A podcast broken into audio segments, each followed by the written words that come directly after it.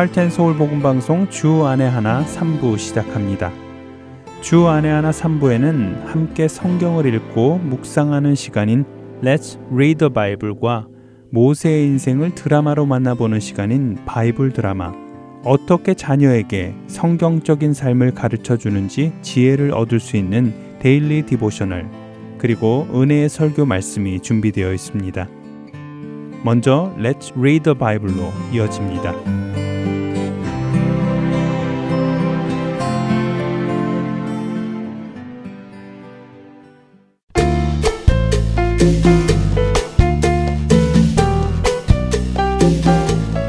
애청자 여러분 안녕하세요. Read the Bible 진행의 함혜진입니다. 하나님께서는 천지를 창조하시고 아담과 하와를 통하여 모든 인간을 창조하셨습니다. 아담과 하와는 하나님의 말씀에 불순종하여 죄를 짓고 그 아담과 하와를 통해 태어난 모든 인간은 죄 속에서 태어나 죄 안에서 살다가 죄로 인해 죽어갔습니다. 하나님께서는 그 모든 사람들 중에 아브라함을 택하시고는 아브라함의 자손, 곧 이스라엘의 하나님이 되시겠다고 약속하셨습니다. 그러나 하나님께서 이스라엘의 하나님이 되시기로 하신 것은 이스라엘만의 하나님이 되시기 위함은 아니었습니다. 아브라함의 자손 이스라엘, 그 이스라엘의 자손으로 오시는 예수 그리스도를 통하여 만민이 복을 받고 하나님의 자녀가 되고 만민의 하나님이 되시기 위해서 먼저 아브라함을 선택하신 것이었지요. 하지만 이스라엘 사람들은 그 사실을 잘 깨닫지 못하고 있었습니다. 그들은 이방인들을 미워했고 하나님은 이스라엘만의 하나님이라고 생각했었습니다. 그러나 지난 시간 우리가 본 것처럼 하나님께서는 베드로에게 비전을 보여주시며 하나님께서는 이스라엘뿐 아니라 이방인의 하나님도 되심을 알려주셨습니다. 오늘 우리가 읽을 사도행전 10장 24절에서 48절에는 이렇게 이방인들에게도 하나님께서 성령 하나님을 선물로 주심으로 이방인들도 하나님의 자녀이며 하나님은 이방인들의 하나님도 되심을 보여주십니다. 여러분과 저는 유대인이 아니지만 하나님의 자녀가 된 것은 바로 하나님의 이 은혜 때문이었습니다. 하나님의 이 은혜가 없었다면 우리는 여전히 하나님 밖에 있는 자들, 하나님의 자녀가 되지 못하는 자들로 살았을 것입니다. 베드로는 오늘 본문에서 이방인들에게 예수 그리스도가 누구신지 전합니다. 그리고 그 소식을 믿는 자들에게 하나님의 은혜가 임합니다. 사도행전 10장 43절에서 44절입니다. 그에 대하여 모든 선지자도 증언하되 그를 믿는 사람들이 다 그의 이름을 힘입어 죄 사함을 받는다 하였느니라. 베드로가 이 말을 할 때에 성령이 말씀 듣는 모든 사람에게 내려오시니 여러분께서는 예수님을 믿으십니까? 그분의 이름을 힘입어 죄 사함을 받으셨는지요? 만일 그렇지 않다면 오늘 마음을 열고 기도하시며 예수님을 진정으로 믿게 해주시라고 하나님께 기도해 보지 않으시겠어요? 예수님을 믿음으로 하나님의 자녀가 되는 귀한 선물을 받는 여러분이 되시기 바라며 사도행전 10장 24절에서 48절까지의 말씀을 읽으며 오늘 이 시간 마치겠습니다. 이튿날 가이사랴에 들어가니 고넬료가 그의 친척과 가까운 친구들을 모아 기다리더니 마침 베드로가 들어올 때 고넬료가 맞아 발 앞에 엎드려 절하니 베드로가 일으켜 이르되 일어서라. 나도 사람이라 하고 더불어 말하며 들어가 여러 사람이 모인 것을 보고 이르되 유대인으로서 이방인과 교제하며 가까이 하는 것이 위법인 줄은 너희도 알거니와 하나님께서 내게 지시하사 아무도 속되다 하거나 깨끗하지 않다 하지 말라 하시기로. 부름을 사양하지 아니하고 왔노라 묻노니 무슨 일로 나를 불렀느냐? 고넬료가 이르되 내가 나흘 전 이맘때까지 내 집에서 제 구시 기도를 하는데 갑자기 한 사람이 빛날 옷을 입고 내 앞에 서서 말하되 고넬료야 하나님이 내 기도를 들으시고 내 구제를 기억하셨으니 사람을 요바에 보내어 베드로라 하는 시몬을 청하라. 그가 바닷가 무두장이 시몬의 집에 유숙하느니라 하시기로 내가 곧 당신에게 사람을 보내었는데 오셨으니 잘 하였나이다. 이제 우리는 주께서 당신에게 명하신 모든 것을 듣고자 하여 다 하나님 앞에 있나이다. 베드로가 입을 열어 말하되 내가 참으로 하나님은 사람의 외모를 보지 아니하시고 각 나라 중 하나님을 경외하며 의를 행하는 사람은 다 받으시는 줄 깨달았도다. 만유의 주 되신 예수 그리스도로 말미암아 화평의 복음을 전하사 이스라엘 자손들에게 보내신 말씀 곧 요한이 그 세례를 반포한 후에 갈릴리에서 시작하여 온 유대에 두루 전파된 그것을 너희도 알거니와 하나님이 나사렛 예수에게 성령과 능력을 기름 붓듯 하셨음에 그가 두루 다니시며 선한 일을 행하시고 마귀에게 눌린 모든 사람을 고치셨으니 이는 하나님이 함께 하셨습니다. 우리는 유대인의 땅과 예루살렘에서 그가 행하신 모든 일의 증인이라. 그를 그들이 나무에 달아 죽였으나 하나님이 사흘 만에 다시 살리사 나타내시되 모든 백성에게 하신 것이 아니요 오직 미리 택하신 증인 곧 죽은 자 가운데서 부활하신 후 그를 모시고 음식을 먹은 우리에게 하신 것이라. 우리에게 명하사 백성에게 전도하되 하나님이 살아있는 자와 죽은 자의 재판장으로 정하신 자가 곧 이 사람인 것을 증언하게 하셨고 그에 대하여 모든 선지자도 증언하되 그를 믿는 사람들이 다 그의 이름을 힘입어 죄 사함을 받는다 하였느니라.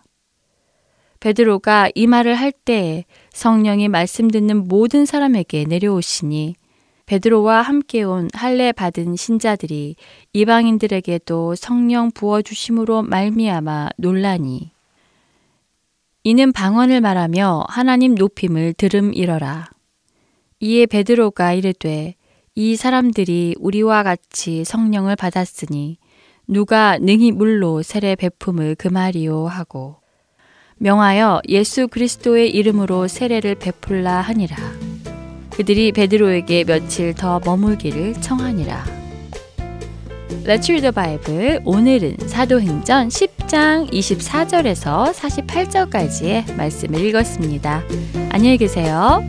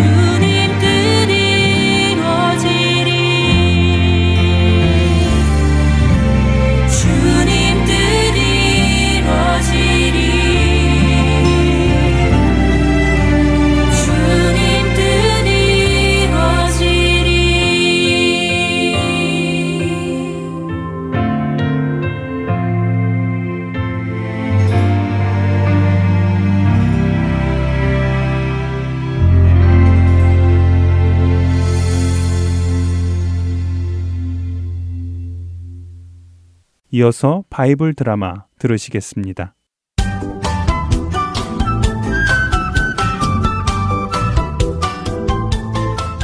시청자 여러분 안녕하세요. 바이블 드라마 모세편 진행의 박영규입니다. 하나님의 말씀대로 바로왕은 10가지의 재앙을 경험하고 나서야 이스라엘을 보내줍니다. 이스라엘의 모든 백성들은 하나님께서 말씀하신 대로 애굽에서 많은 재물과 가축을 가지고 약속의 땅으로 출발합니다. 하나님께서는 낮에는 구름 기둥으로 밤에는 불 기둥으로 이스라엘 백성 앞에서 그들의 길을 인도하십니다. 하나님께서 모세에게 말씀하십니다.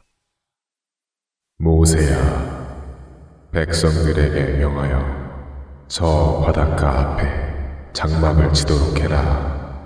바로왕이 다시 마음을 바꾸어 너희들을 쫓아올 것이다. 그때 내가 애굽의 모든 자들에게 내가 참된 신인 것을 보여줄 것이다. 하나님의 말씀에 따라 모세는 백성들에게 바닷가 앞에 장막을 치게 합니다. 하나님께서 이곳에서 장막을 치고 기다리라고 하셨어. 하나님의 영광을 이곳에서 보여주겠다고 하셨으니 어서 그 말씀에 순종하여 장막을 치도록 하시오. 네.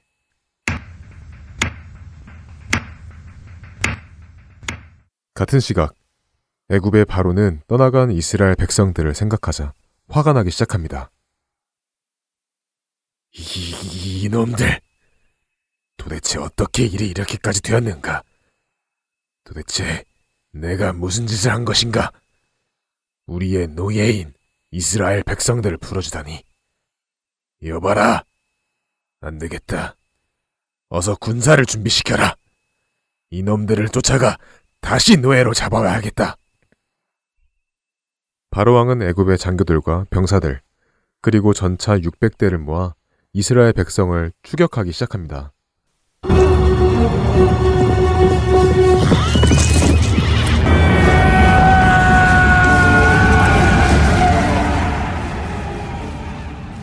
아니 이게 무슨 소리지?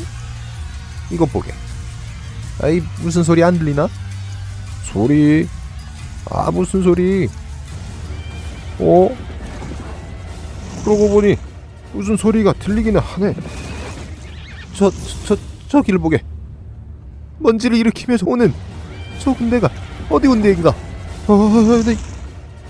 저, 저, 저거는 애국 군대 아닌가? 어서, 어서 모세님께 알리세. 애굽의 군대가 멀리서 오고 있는 것을 보자 이스라엘 백성들은 급히 하나님께 도와달라고 부르짖었습니다. 또한 모세에게 그 소식을 알리기도 했죠. 모, 모, 모세님, 그, 큰일 났습니다. 애굽의 병사들이 천차를 몰고 우리를 잡으러 오고 있습니다. 하나님께서 이미 말씀하셨지 않느냐? 하나님의 영광을 보여주실 것이라고. 어찌하여 두려워하느냐? 하지만 어떤 사람들은 모세에게 불평을 토하기도 합니다. 아니, 이것 보시오, 모세 양반. 그 넓디 넓은 애굽에 묻을 곳이 없어서 이 광야에까지 우리를 끌어내려 죽이려 하는 거요? 에? 아, 그러길래 우리를 그냥 애굽에서 살도록 내버려 두라고 하지 않았어? 왜 가만히 있는 우리를 이곳까지 끌어와서 다 죽게 만드냐 말이요? 백성 여러분, 진정하시오. 두려워하지 마시오. 이미 여러분은 우리 하나님 여호와께서 우리를 구원하시는 놀라운 일들을 경험하지 않았소? 하나님께서 이미 나에게 말씀하셨소.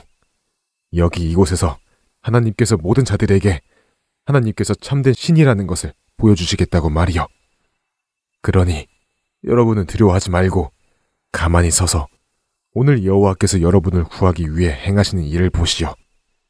여러분이 두려워하시는 저 애굽 사람들을 오늘 이후로는 다시는 보지 못할 것이요. 바로 그때 하나님께서 모세에게 말씀하십니다. 모세야, 이제 이스라엘 백성에게 바다로 나아가라고 명하여라. 그리고 너는 너의 지팡이를 들고 손을 바다 위로 내밀도록 해라. 그리하면 물이 갈라져 마른 땅이 나올 것이니 너와 이스라엘 백성이 마른 땅을 밟고 바다를 지나갈 것이다. 그때 애굽 사람들이 너희를 따라 들어갈 것이나 내가 그때 놀라운 기적을 보여 나의 영광을 나타낼 것이다. 하나님의 말씀에 따라 모세는 백성들에게 앞으로 나아가게 명령하고는 바다 위에 손을 내밉니다. 그러자 강한 동풍이 불기 시작합니다.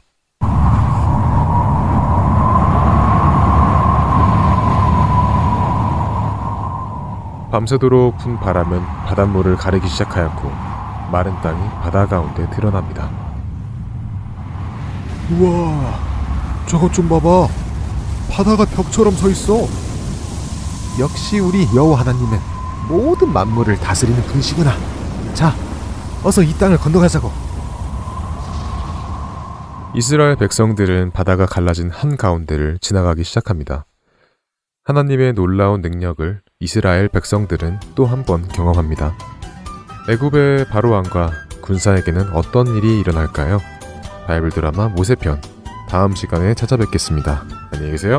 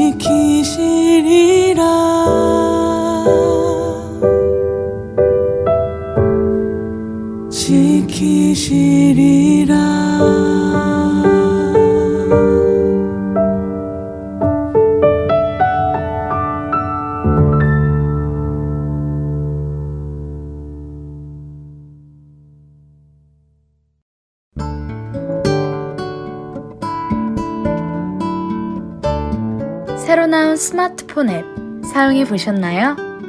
다운로드 기능은 물론이며 원하는 프로그램들만 따로 청취할 수도 있습니다.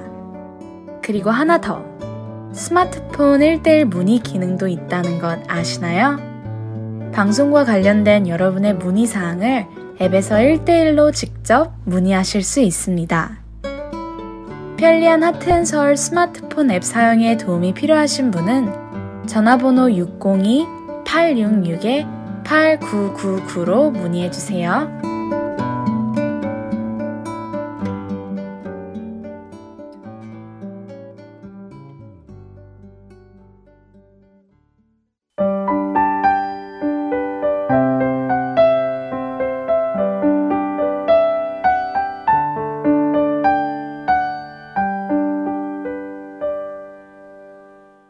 계속해서 Daily Devotional 보내드립니다.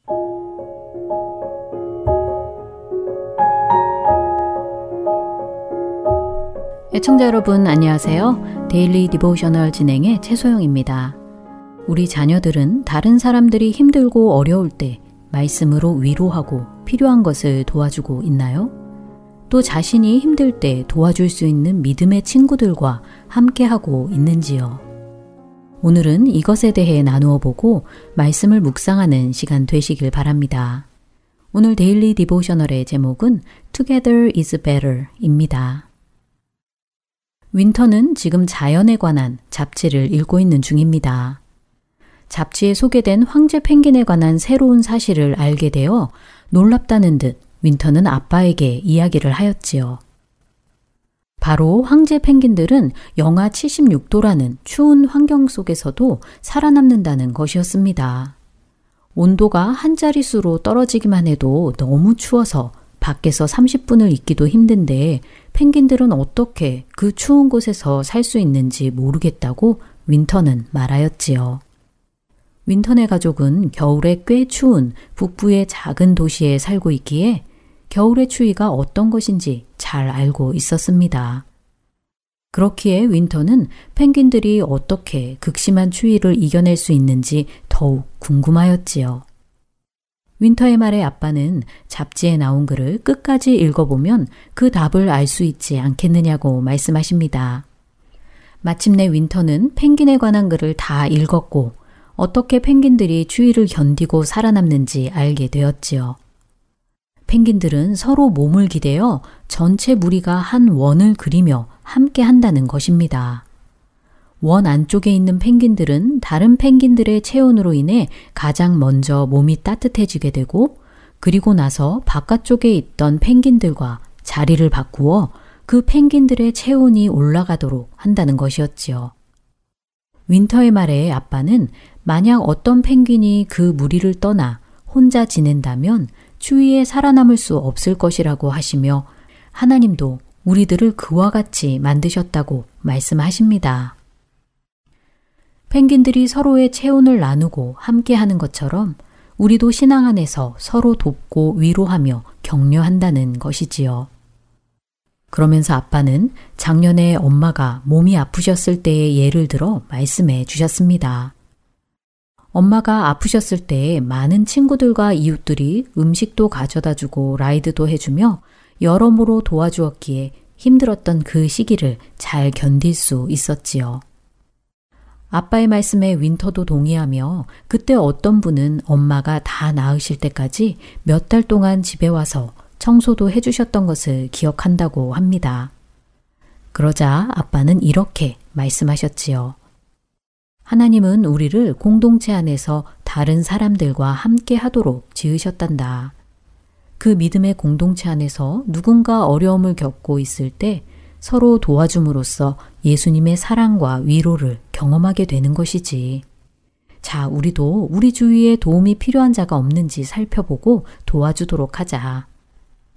아빠의 말씀에 윈터는 병원에 있는 환자들을 위해 여러 가지 필요한 물건을 담은 바구니를 엄마와 함께 가져다 주기로 했다며 다른 사람들에게 도움을 주고 예수님의 사랑을 전할 수 있어 기쁘다고 말합니다.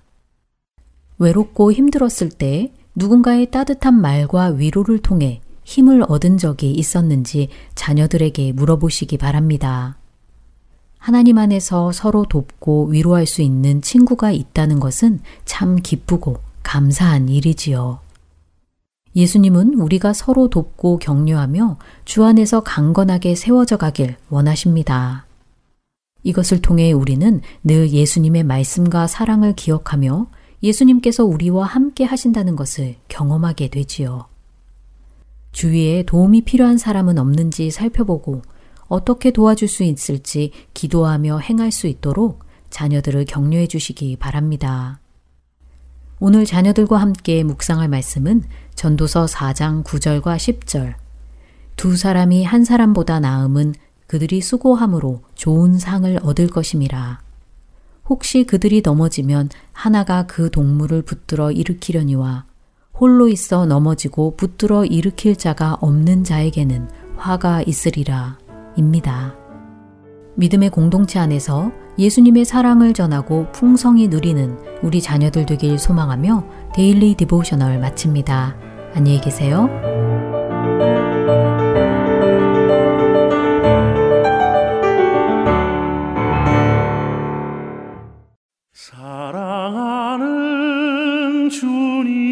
앞에 형제 자매 한 자리에 그 신 은혜 생각하여 즐거운 찬송 부르네. 내 주 예수, 오늘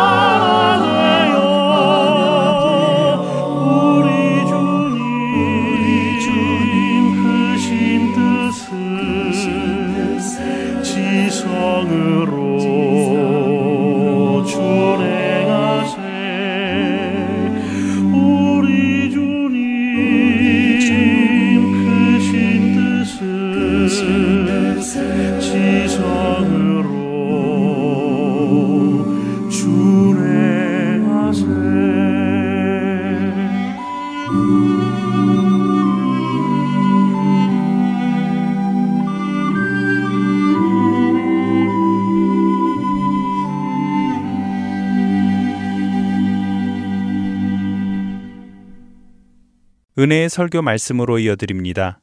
오늘은 조지아 아틀란타 한비전 교회 이호셉 목사님께서 사도행전 4장 1절에서 14절을 본문으로 부활의 능력이라는 제목의 말씀을 전해 주십니다. 은혜의 시간 되시길 바랍니다.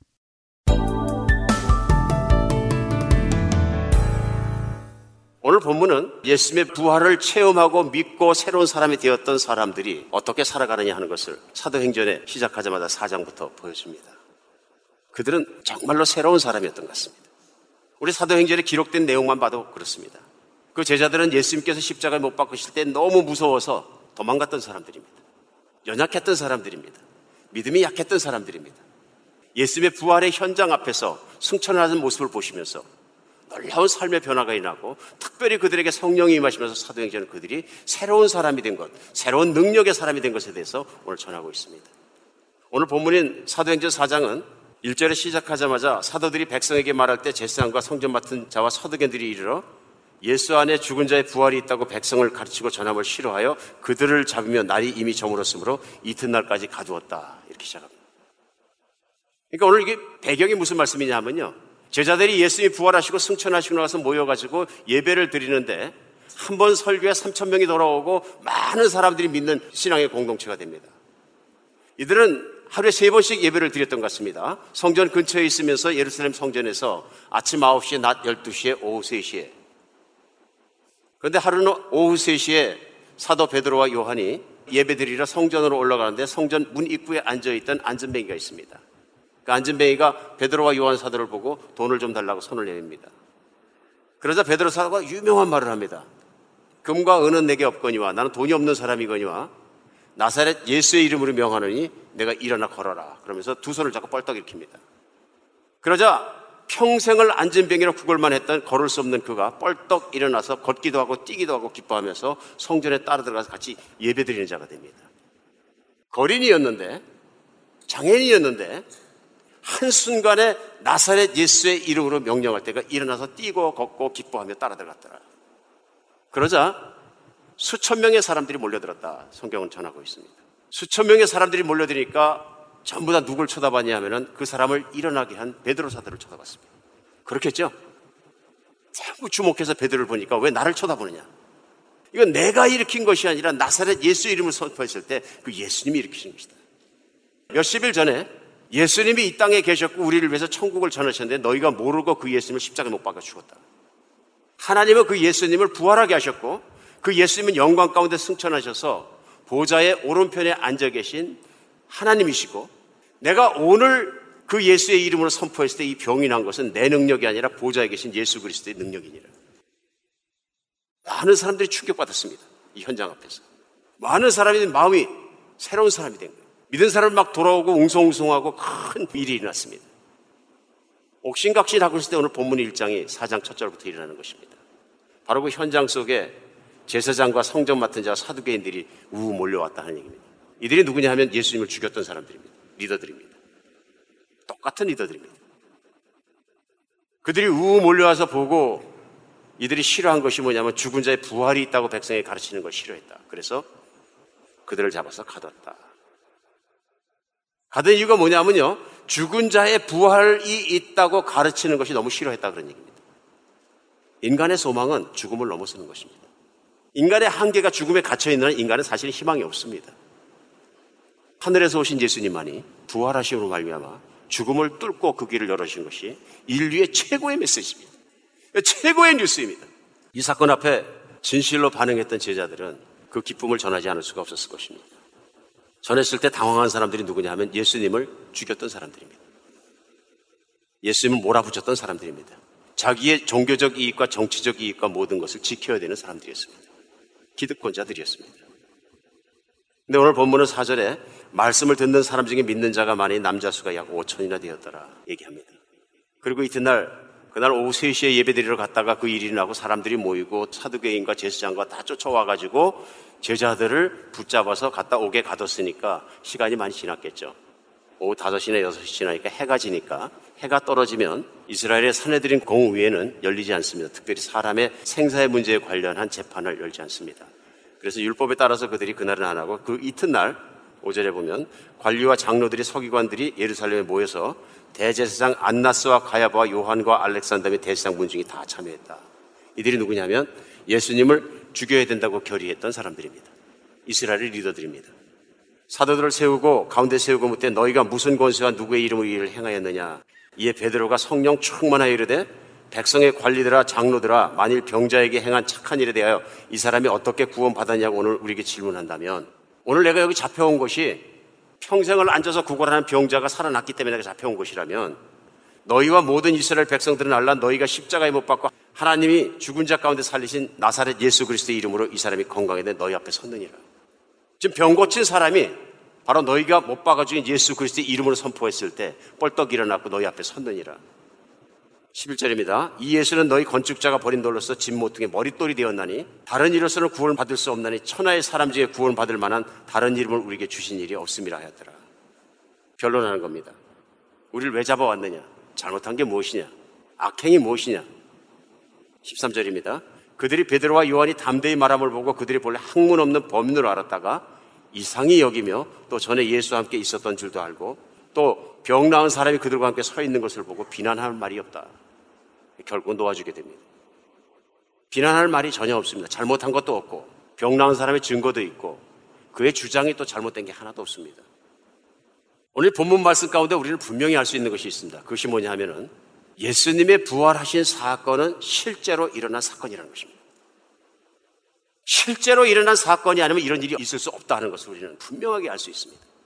특별히 오늘 이 사건의 현장 속에서 특별히 베드로와 요한 사도의 태도를 보면서 우리 분명히 믿어야 합니다. 정말로 예수님은 부활하셨다.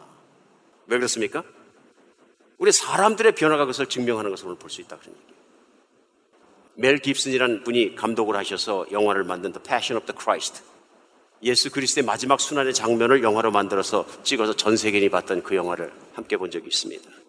아, 그 영화에 보면 얼마나 리얼하게 만들었는지요. 이 세대들도 참 고민하더라고요. 이게 PG나 뭐 PG 13이 아니고 R rated 돼 있는데 이거를 애들한테 어떻게 보여야 될지 모르겠어서 부모 승낙을 받으세요. 제가 그랬는데. 뭐 다른 장면이 나오는 것보다도 얼마나 처참한 장면에 피 흘리고 죽는 장면이 잔인하게 나오는지 아이들이 이 피 흘리고 사람이 죽는 잔인한 장면을 봐야 되겠느냐. 그래서 R로 세상을 했다. 저도 그 장면을 보다 보니까 그냥 가슴이 섬찟한 거예요. 느껴지는 게 뭐냐면 제자들이 두려워할 만하다. 우선은 그 대제사장과 정권을 가진 사람들의 권력이 막강하고요. 군대를 보내가지고 끌고 가는데 막 이리 넘어지시고 저리 넘어지시고 막 두드려 패고 막 이렇게 하는데 요즘에 인권 문제 때문에 그럽니다만 인권이 그렇게 뭐 강조 안 되던 그 시대에는 사람 다루는 것이 이리 말할 수도 없고요. 참 혹하게 막 두드려 패는데 제자들 떨었겠다. 떨리겠죠? 다 도망갔던 사람들이. 근데 그 중에 열심히 있고 정말로 배짱이 있다 그러던 베드로는 멀리서 따라갔는데 같이 잡힐까봐. 아닌 것처럼 구경꾼이 서 멀리서 따라갔는데 결국은 신문 받는 자리에서 대제장의 여자 종이 너도 한 페이지 하는 말에 예수님을 저주하면서 컬스하면서 부인했다. 세 번씩이나. 믿음에 실패한 사람들입니다. 두려움 앞에 무릎 꿇었던 사람들입니다. 요한은 기록에 의하면 무서워갖고 예수님이 잡히시던 그 동산에서 속옷을 잡으니까 옷을 다 벗어주고 맨몸으로 도망갔던 사람. 연약한 사람. 근데 오늘 사도행전 4장이 전하는 베드로 사도와 요한 사도의 모습입니다. 불과 얼마 전에 예수님을 십자가에 매달아 죽였던 똑같은 사람들이 그들 앞에서 예수님을 부인하고 했던 똑같은 재판관 앞에서 똑같은 상태에서 재판을 받고 있습니다. 그들은 하룻밤 동안 잡혔던 사람들이고요. 자유가 구속되었기 때문에 기가 떨어져야 합니다. 사람이 그렇다 그러네요. 바깥에서 법정에 재판을 받으려고 왔다 갔다 하는 것과 감옥에 갇혀서 며칠 있다가 재판장에 끌려오는 건 심정이 다르다 그러네요. 근데 어젯밤에 감옥에 내내 갇혀있던 두 사람이 끌려와서 국가 재판을 받고 있는데 안 떨리겠습니까? 오늘 본문 내용 만약 하나도 떨리지 않는 모습을 보여주고 있습니다. 오히려 재판관과 그들을 가르치고 있는 모습을 볼 수 있습니다. 오늘 보면 뭐라 그러냐면요. 이들이 범인인 줄 알았는데 범인이라는 얘기는 뭐냐면요. 그냥 서민인 줄 알았는데 그 당시에 서민이라는 얘기는 뭐 국가에서 의무교육이나 책임교육을 안 시켜주는 시대이기 때문에 특별한 집 빼놓고서는 특별한 교육을 시킬 수가 없다. 그 얘기는 뭐냐 하면은 글씨도 제대로 쓸 수 없는 사람이 있을 텐데 그게 보통 사람들이었다. 그런 시절에. 그래서 13절에 보면 그들이 베드로와 요한이 담대하게 말함을 보고 그 본래 학문 없는 범인으로 알았다가 이상히 여기며 하고 얘기합니다. 갈릴리 출신 천뜩이다 그런 얘기입니다. 학문도 깊이 한 적이 없고 율법도 제대로 모르고 많이 하는 것이 없는 사람인데 어떻게 하나님의 말씀을 꼭꼭 집어가면서 반론하느냐 그런 얘기예요. 시편 말씀을 탁 집어가면서 예수님은 너희가 버린 돌이지만 하나님의 머릿돌이시니라. 하나님께서 그렇게 쓰셨느니라. 하고 시편 말씀을 꼭꼭 집어가면서 답변하는 그들을 두 번째는 뭐냐면요. 담대하게 말하는 거죠. 버들버들 떨면서 얘기하는 것이 아니라 그 놀랍고 누구라도 주눅 들을 만한 상황인데요. 국가의 최고의 지도자들이 종교적, 정치적 모든 면에서 법학적에서 앉아 있는 자리에서 조금 더 떨지 않고 말하더라고요.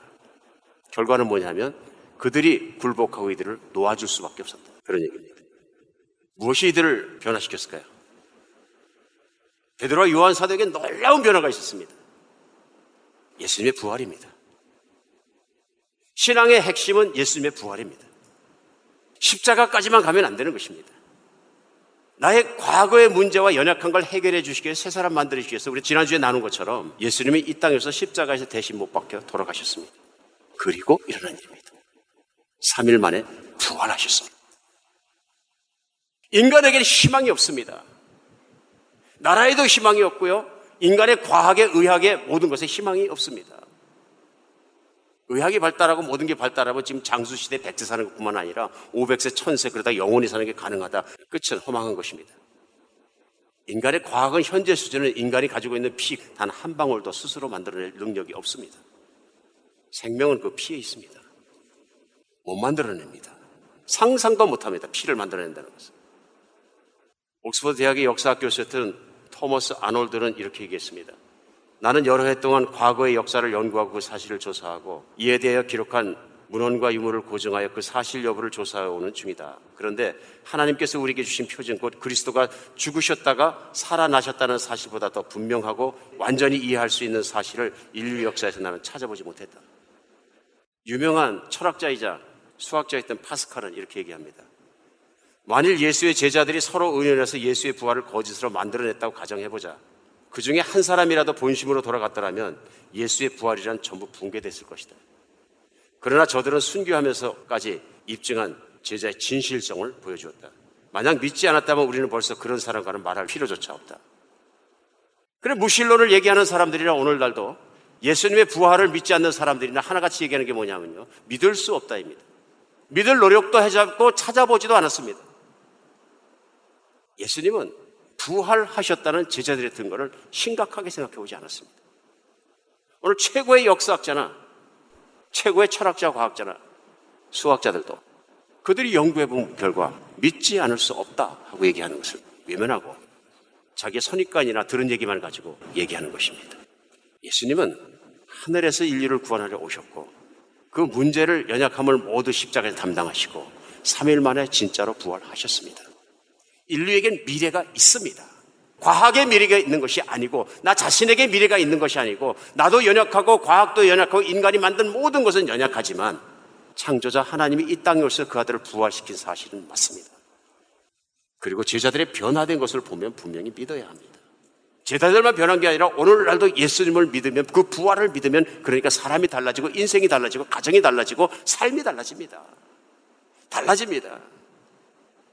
미국 보스턴 고든 코넬이라는 신학대학원이 있습니다. 오래된 신학대학원이 있습니다. 이 신학교를 시작하신 분은 시빌워 때 남북전쟁이 일어났을 때 지휘관으로 있었던 사람입니다. 그런데 전쟁에서 저 갖고 후퇴를 하게 생겼는데 숙소에서 칼을 가지고 나오지 않았어요. 지휘도라고 하죠. 군대에서는 그 지휘도가 굉장히 중요합니다. 요즘 지휘봉으로 하는데요. 예전에 칼을 차고 긴 칼을 가지고 지휘도를 가지고 있는 것이 지휘관의 권위의 표시였습니다.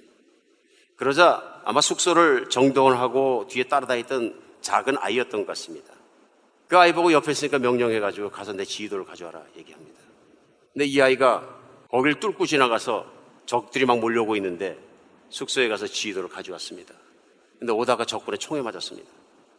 부상당한 채로 와서 치명적인 부상을 입는데 피를 흘리면서 지휘도를 가져왔어요. 그래 피를 흘리면서 지휘도를 넘겨주고 자기 지휘관에게 죽으면서 얘기합니다. 나는 죽음을 두려워하지 않습니다. 부활하신 예수님이 나와 함께 계시기 때문입니다. 나는 예수님 때문에 내 안에 계신 예수님 때문에 죽음 정도 두려워하지 않습니다. 그 지도를 피 흘리면서 지도를 받는 순간 이 손이 죽었어요. 이때 이 커넬이란 지휘관이 충격을 받습니다. 이 작은 아이 안에 들어있다는 예수님이 대체 어떤 분이시길래? 미국에 살았으니까 근데 많이 예수님에 대해서 얘기는 들었지만은 어떤 분이신데 이게 얘가 진짜로 죽음을 두려워하지 않느냐? 어떤 분이보다 가장 용감한 자인데 이 용감한 게 담대함이 어디서 나왔느냐? 예수님에 대해서 공부하기 시작하고 성경을 읽고 알기 시작해서 깊이 불신앙을 회비하고 진짜 하나님의 사람이 됩니다. 그러고 나서 그분이 신학을 공부하고 자기는 전 재산을 들여서 세운 것이 고든 코넬 신학대학원입니다. 오늘까지 잘 러닝하고 있고요. 그 뒤에 템플 대학을 세워서 수많은 지도자들을 양성하게 됩니다. 그 사환의 죽음은 불행이었지만 그 믿는 사람 한 사람의 죽음으로 말미암아서 그 사람이 믿게 되고 코넬 대령이 믿게 됨으로 말미암아서 많은 그의 인생을 통해서 변화가 일어납니다.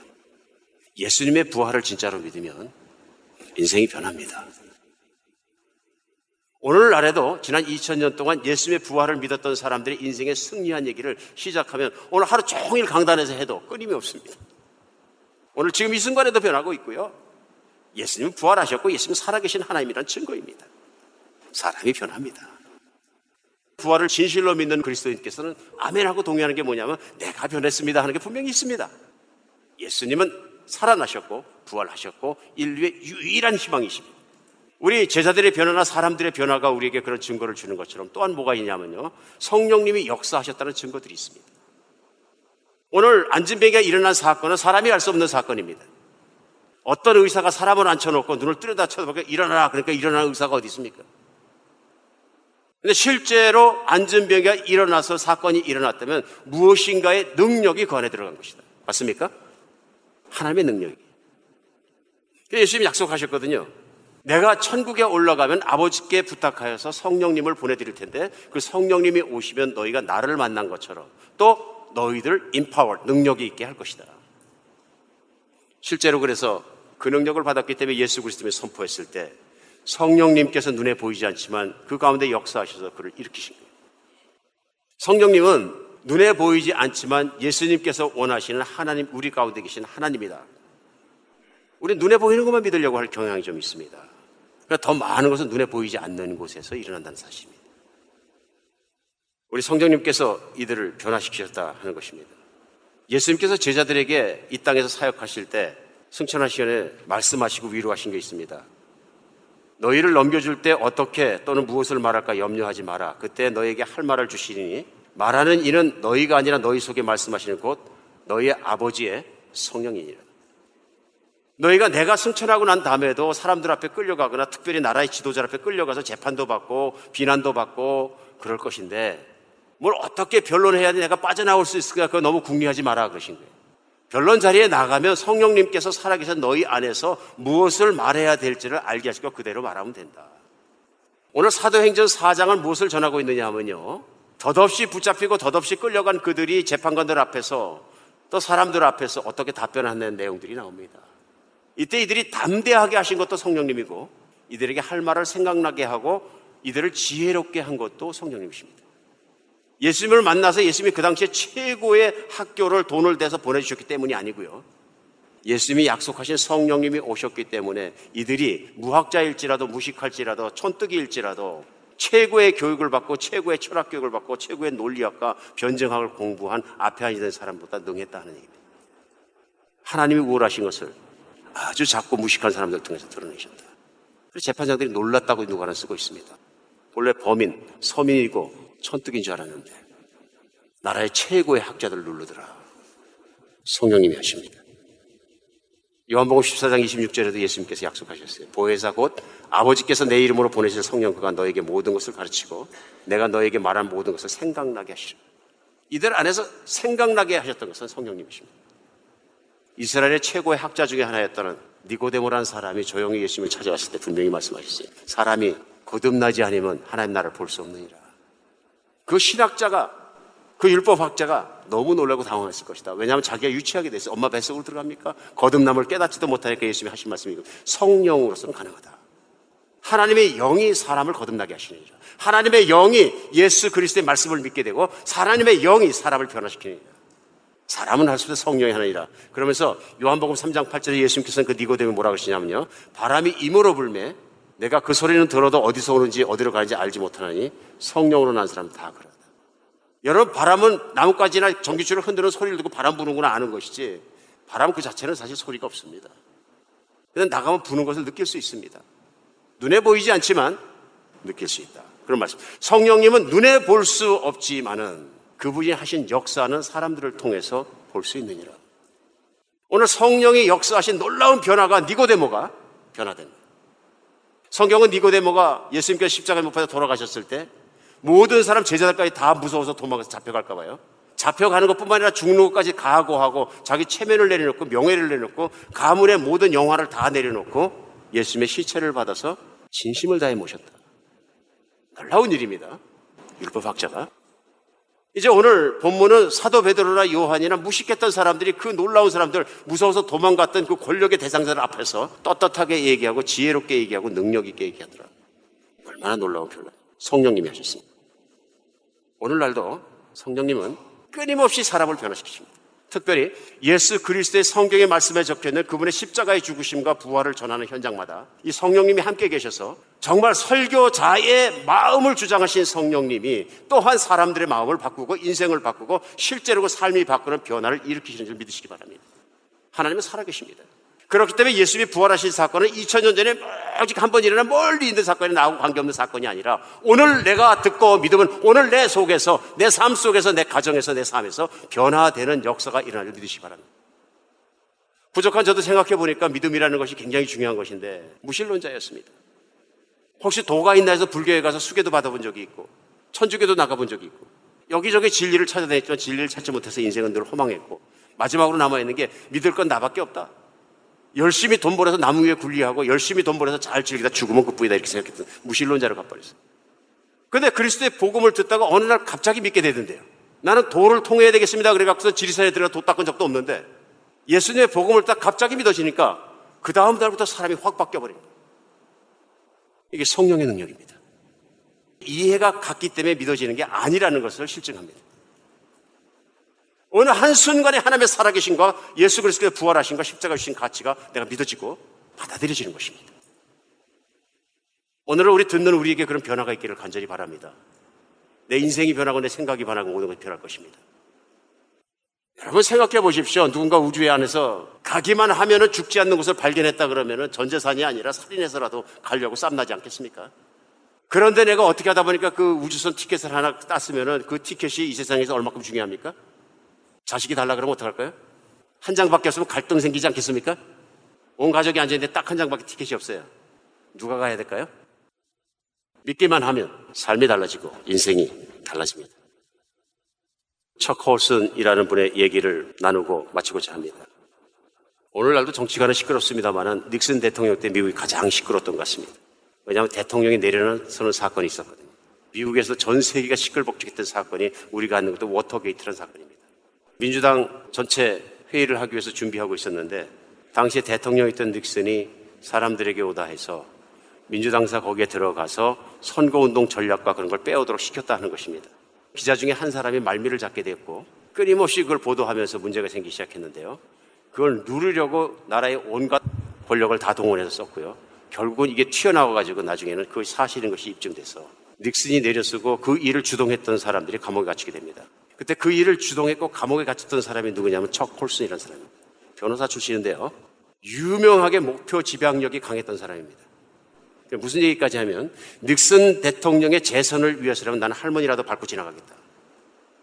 본인이 그런 얘기를 했어요. 그 목표를 이루려는 것에 집요한 사람이고 똑똑했던 사람입니다. 이 사람이 결국은 이 사건이 터지면서 발표되면서 감옥에 갇히게 되는데요, 대표로. 7개월간은 알라바마에 있는 jail에서 보내게 됩니다. 그런데 그 갇히기 전에 한창 워터게이트 사건이 복잡해지고 꼬여 들어가고 사건이 터질라 그랬을 때 신병이 복잡한데 1974년 8월 10일 저녁에 친구인 토마스 필립이라는 사람을 찾아갑니다. 위로를 얻기 위해서. 너무 힘드니까. 그랬더니 그 친구인 필립이 얘기합니다. 나 최근에 집회에 참석했다가 예수님을 소개하는 책을 알게 되었다. 그 C.S. 루이스 사람이 쓴 순전한 기독교, The Mere Christianity라는 책인데 나는 그 집회 참석해서 예수님을 알게 되고 깊이 받아들고 그 책을 읽으면서 너무 감동을 받아서 진실한 그리스도인이 되었다. 그리고 난 새 사람이 되었고 두려움도 염려도 걱정도 없는 사람이 되었다. 당신도 한번 읽어보시오. 이 사람이 그 책을 갖다 읽다가 예수님을 만나게 됩니다. 십자가에 못 박히신 예수, 부활하신 예수님을 심각하게 생각하다가 뭘 발견하게 되면 자기가 죄인이란 걸 발견하게 됩니다. 자기의 목적을 달성하기 위해서는 무슨 일이라도 했던 자기 자신을 발견하게 됩니다. 그때 그 사람이 무릎 꿇습니다. 창조자 하나님의 무릎 꿇고 자기가 죄인인 것을 고백합니다. 그러고 나서 그가 심각하게 변합니다. 얼마나 변했는지 그 주변에 있는 사람들이 얘기합니다. 이 사람이 변했으면 하나님이 살아계신 게 정말 맞다. 그래 그 인생에서 가장 많은 변화가 감옥에 갇혀있던 7개월 동안 일어납니다. 콜슨이 자기의 책인 거듭난 본어게인이라는 책에 이렇게 씁니다. 교도소에 수감되면 나는 어떤 면에서도 모든 것을 잃었다. 권력, 영예, 자유, 심지어는 정체성까지. 당신은 죄수 번호인 23,226번으로 불렸다. 교도소에서 작은 흑백 팁을 통해서 내가 3년 반 동안 충성스럽게 섬겼던 닉슨 대통령이 사임하는 것을 보아야 했다. 내 인생의 가장 비참한 순간이었다. 하지만 나는 다른 면에서 모든 것을 찾았다. 바로 살아계신 하나님을 개인적으로 만난 것이다. 내 인생은 예수 그리스도를 만나며 극적으로 새롭게 되었다. 콜슨에게 감옥은 개종의 현장으로 감옥에서 그의 자만이 부서졌고 그는 자유를 발견했다. 백악관에서 교도소를 가면서 그는 성공의 삶을 끝내고 의미 있는 삶을 시작했다. 진짜의 삶을 시작했다. 오늘도 사람들은 변하고 있습니다. 오늘도 이 그리스도의 부활의 메시지를 통해 십자가의 메시지를 통해 성령 하나님의 능력으로 매일매일 사람은 변하고 있습니다. 오늘도 우리가 사는 미국에서 지구의 한 구석에서 모든 곳에서 사람들은 변하고 있습니다. 성령님의 능력이십니다. 말씀 맺겠습니다. 예수님이 부활하신 걸 내가 믿는다면 어떻게 사시겠습니까? 예수님은 정말로 살아계시고 인류의 유일한 구원이고 액세스입니다. 그분을 믿으십시오. 받아들이십시오. 그때부터 변화합니다. 이것저것 따지지 마시고 성경의 말씀을 믿으십시오. 성경의 말씀을 믿으십시오. 달라지기 시작하고 이해가 가시기 시작하고 나는 놀라운 변화된 사람으로 사실 수 있습니다. 하나님의 도움 없이는 나는 내 죽음의 문제도, 개인의 문제도, 인생의 문제도, 자존감의 문제도, 심지어는 내 연약함의 문제도, 가정의 문제도, 어떤 문제도 해결하실 수 없습니다. 우리 겸손해져야 합니다. 우리 도움이 필요합니다. 하나님은 나의 심각한 문제를 도와주기 위해서 그 아들 예수 그리스도를 이 땅에 보내셔서 희생시키시고 또한 부활시키셨습니다. 부활을 누리시는 여러분과 제가 되었으면 좋겠습니다.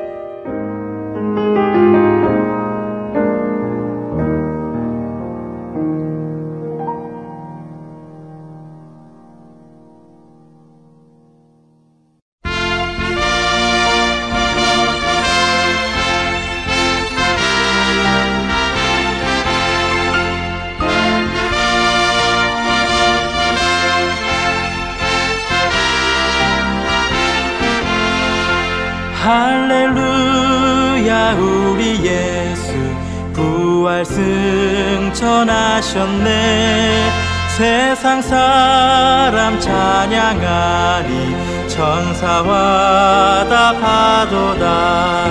구주 예수 부활하사 사망 권세 이겼네. 구주 예수 부활하사 사망 권세 이겼네. 할렐루야 왕의 왕이 되시고 우리들의 중보 되신 성령 증거하시네. 구주 예수 부활하사 처음 열매 되셨네. 구주 예수 부활하사 처음 열매 할렐루야 우리 예수 금과 티가 없도다. 무덤 속에 있는 죄인 주가 일으키시네. 구주 예수 부활하사 영광 주로 오시네. 구주 예수 부활하사 영광 오시네